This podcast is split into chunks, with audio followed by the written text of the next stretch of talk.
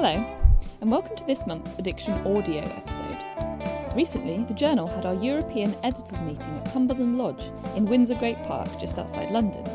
During the meeting, I took the opportunity to speak to editor in chief of the Journal, Professor Robert West. We discussed something quite important to us at the Journal, but surprisingly tricky to pin down. What is addiction? How does this relate to individuals, to research, and to the Journal? I hope you enjoy our conversation. I'm joined today by Professor Robert West, who's the editor of the journal Addiction, and we're going to talk about the concept of addiction itself. So I'm going to start with a very simple question What is addiction? Yeah, thank you. And so, like so many simple questions, it has a potentially complex answer, but it's not an impossible one. Uh, the reason it's complex is that quite legitimately people take different views on what they mean by addiction. It's a socially defined construct. So it's not like an elephant or a rhinoceros. You could point to it and say, well, that's one thing and that's another. So we have to recognize that any debate about addiction has to be not what is addiction, but how do we want to think about addiction and for what purpose. In the old days, people thought about addiction as a physiological dependence on a drug such as barbiturates or opiates, so that uh, if you stop taking it, you experience a withdrawal syndrome, and you would treat addiction by helping people to get over that withdrawal syndrome. Now, we don't think of it like that anymore, and the reason for that is that the, that is actually not really such a big problem. We can tackle that quite easily. The problem that addicts face is that they find it very, very difficult to control their behavior. So there's an element there of uh, it being a behavioral disorder, and that's how we now think about it. So, the kind of definition that I think works quite well is something like this that addiction is a chronic disorder, it's not normal, which is manifest by a powerful, repeated motivation to engage in a particular behavior, injecting drugs, gambling, whatever it might be, with harmful consequences. And that that behavior is learnt through experience. In other words, you're not born with it. And so we, we can differentiate addiction from normal things that we have powerful motivations to do, like breathing um, or eating. Um, and we can also um, make sure that we we capture the element that the reason we're interested in it is because it's harmful. If it weren't harmful, it would be a compulsion. It would be something we might want to do a lot, uh, but we wouldn't be too worried about it. And at the risk of rambling on a little bit about it, the, the, the reason for focusing on this definition is that the, the purpose of it is to bring it within the field of treatment and prevention in public health and in medicine. And that's really important because if you, if you think of these behaviors purely as something that people can choose to do or not to do, then the way that you would control it is purely by punishment and reward, the sort of things that affect everyone's behavior. But we know that that's not enough. We know that we can save a lot of lives and do a lot of good by treating it as a disorder. How much agreement is there between researchers about how we think about addiction. So I know that some people think of it as a brain disease, some people think of it as sort of a choice that people have people have started down this road to addiction by first starting to use a drug and therefore there's some element of control available how how much agreement is there in terms of defining addiction and how it operates I think, funnily enough, that there's actually more agreement than it appears from discussion in the literature. To give you the, the, the, classic one debate that's going on at the moment about is addiction a brain disease, that sounds like a, quite a, a sort of strong statement. Addiction is a brain disease. And it is if you say addiction is only a brain disease and it's not anything else, it's perfectly possible for addiction to be a brain disease in the definition of a disease, and it obviously involves the brain, that's fine. But that doesn't stop it also being a matter of choice because choices are made in the brain and choices can be disordered. The only area where I think there is probably irreconcilable disagreement within the field is among those people, and there's not many of them to be fair, who say that addiction isn't even a disorder, it's just a perfectly normal way of behaving. And if you take that view, it's fine, you know, you can do that. But what it does is it says, okay, in that case, it's not something that, it's, that we treat. Because if it's not a disorder, we, there's no point or legitimacy to treating it. Now, that, in my view, would be a big mistake because we know that whether it's heroin addiction or nicotine addiction or alcohol addiction or addiction to gambling, that people who have this thing, whatever we want to call it, benefit from treatment. And so, if we say, well, there's no point in treating it, we're taking away that way of helping and supporting people. But if we only think of it as a brain disease, if we say, well, it's a brain disease, it's got nothing to do with your environment and nothing to do with all those other higher level uh, social and uh, other factors that come into play, then you're also missing a trick because you're saying, oh, well, if it's a disease in that very narrow sense and nothing else, then we're just going to give drugs or we're going to use surgery or we're going to do the things that we do with diseases uh, rather than, for example, thinking about all those very important population level public health interventions, mass media campaigns, uh, controlling the price, interdiction, all that kind of stuff. So the key, I think, is to say, well, it's perfectly reasonable to foreground some aspects of addiction as long as you don't then say it's only that and nothing else.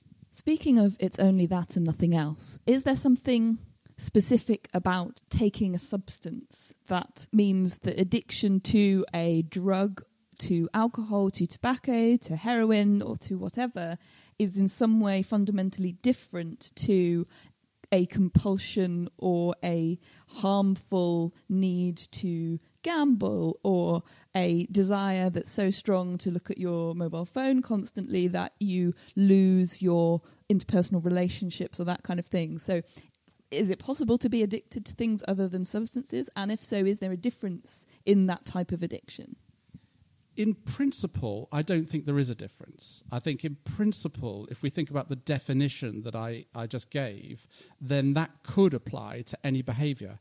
It just so happens that it mainly applies to uh, drugs.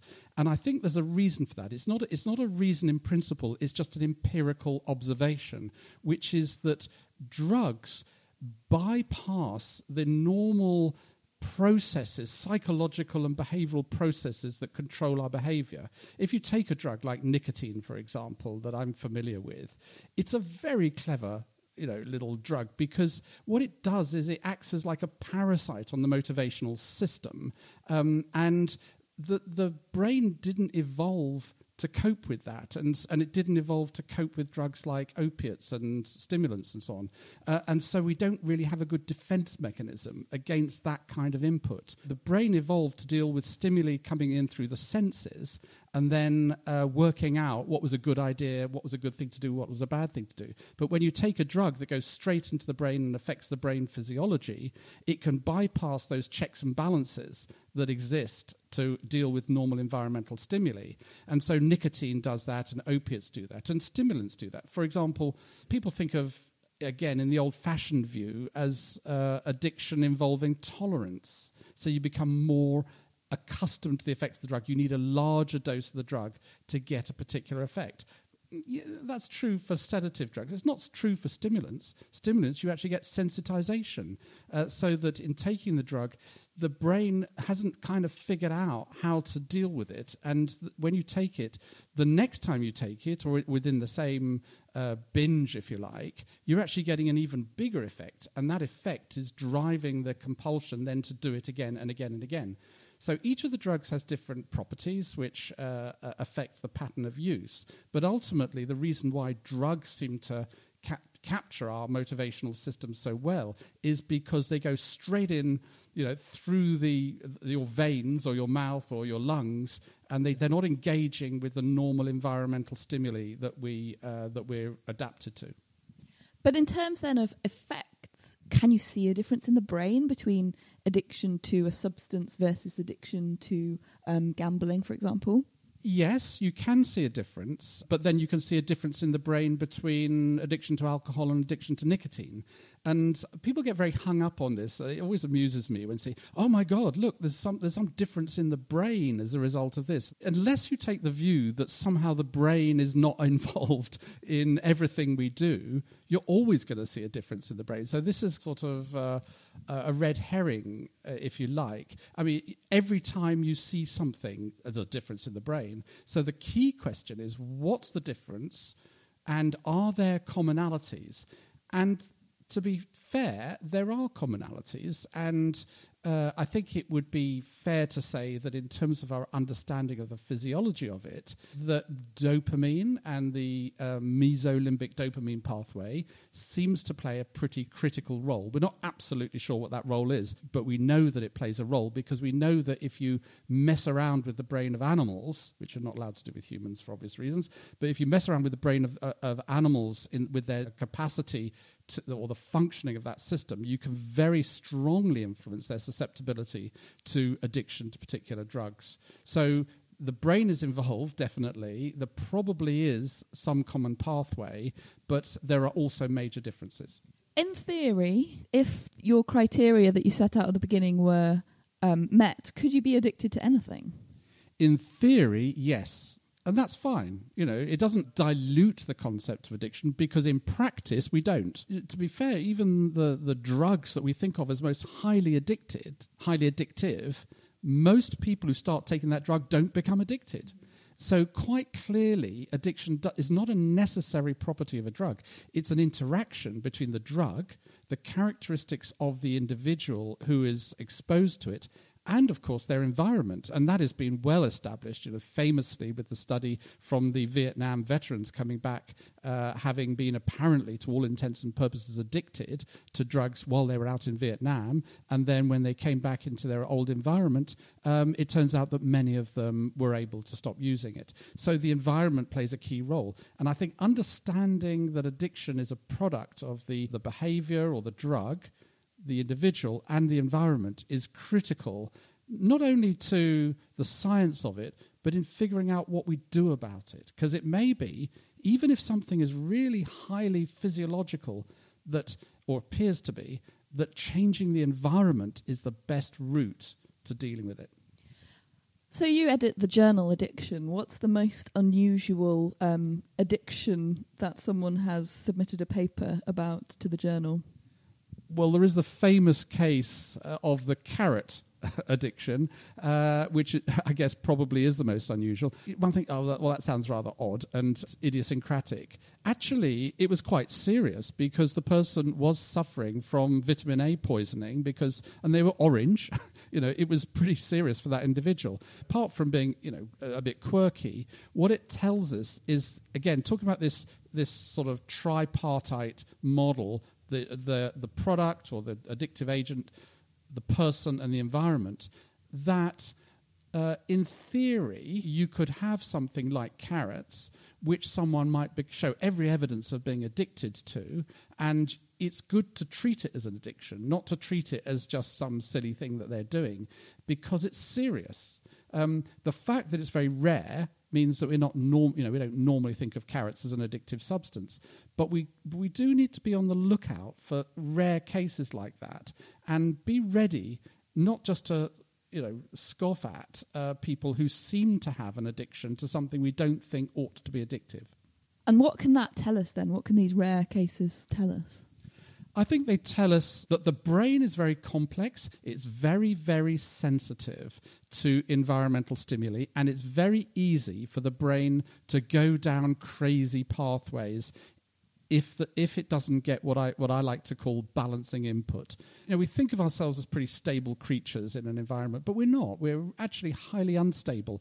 It's a stable environment that keeps us going. We have our reference points and we have our checks and balances. But you take away anyone's checks and balances, and we can go off the rails quite quickly. Um, and so I think we need to recognize that these special cases can tell us about the ways in which our environment can push us in one direction or another, and that without our reference points, without our, uh, our checks and balances, and without things to keep us sane, you know, we're all potentially vulnerable. So to come back to talking about substances, there's kind of a division that lots of people see around substances of things that are legal or licit and things that are illicit. And when we're talking about harms, we think of addiction to illicit drugs quite often, but actually things like alcohol and tobacco are very dependence forming or addictive substances, aren't they?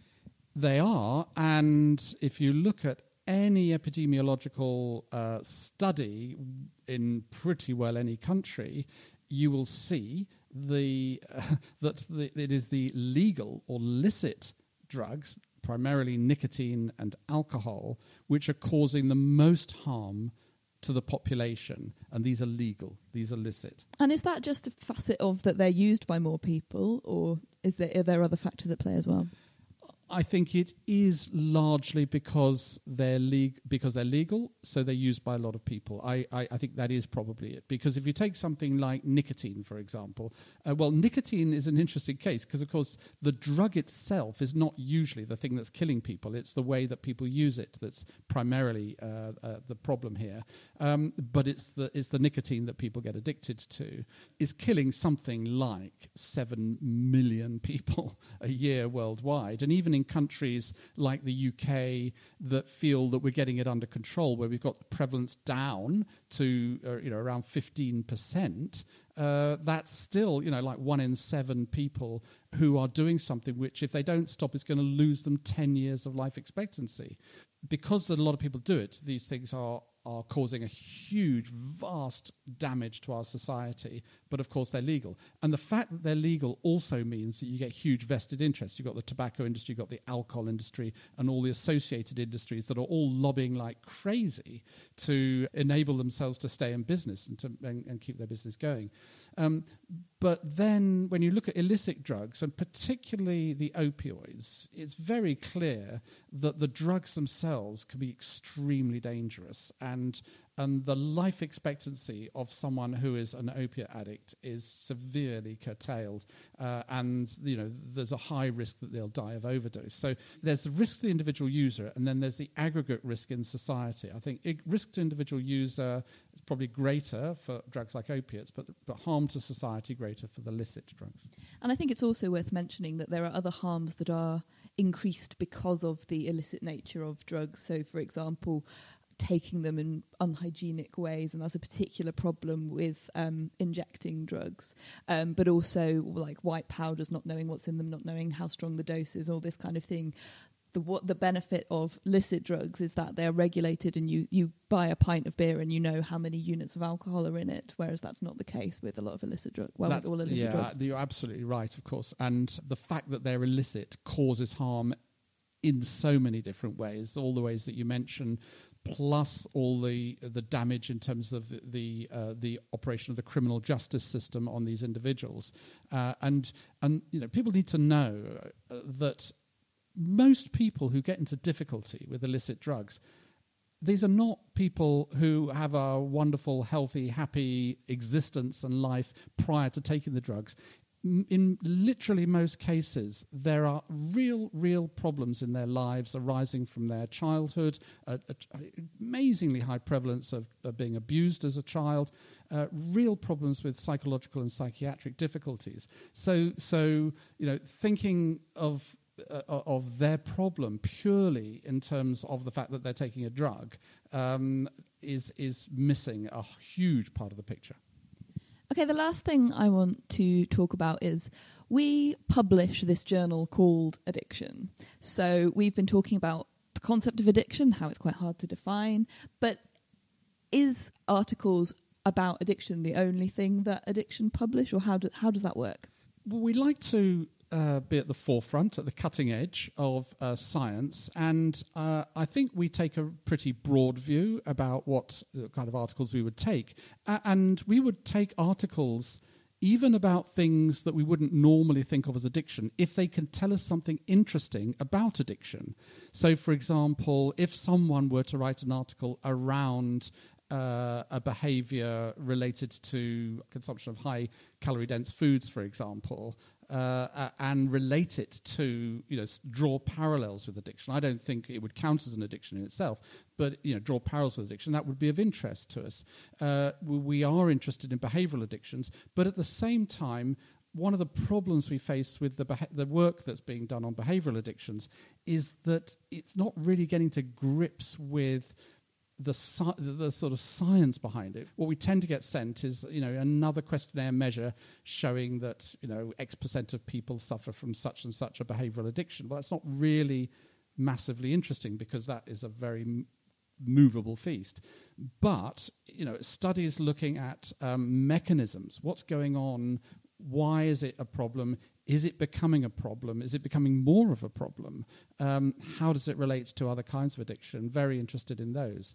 But I think uh, I, I said earlier on, and I, and I stand by this, that this matters to us as an, a largely applied journal because of the harm that it does. So we're not that interested in things that trivialize the concept of addiction, which I think is really important. We don't want to go down the route of saying, oh, well, you know, everything can be an addiction, because what it does is it lets the real addictions, if you like, or the ones which cause maximum harm, off the hook. And the tobacco industry loved that. You know, they they finally had to admit that you know c- cigarettes were addictive, but then they would say, oh well, coffee's addictive and you know butter's addictive, or they felt that that left, left them off the hook, and we mustn't do that. Fabulous. Well, speaking of movable feasts, I think it's time for us to go and have dinner. But um, thank you very much, Professor Robert West. Thank you. And there we go. Do join us next month for more addiction audio episodes. And if there's a topic you'd particularly like us to cover, then please do let us know. Bye!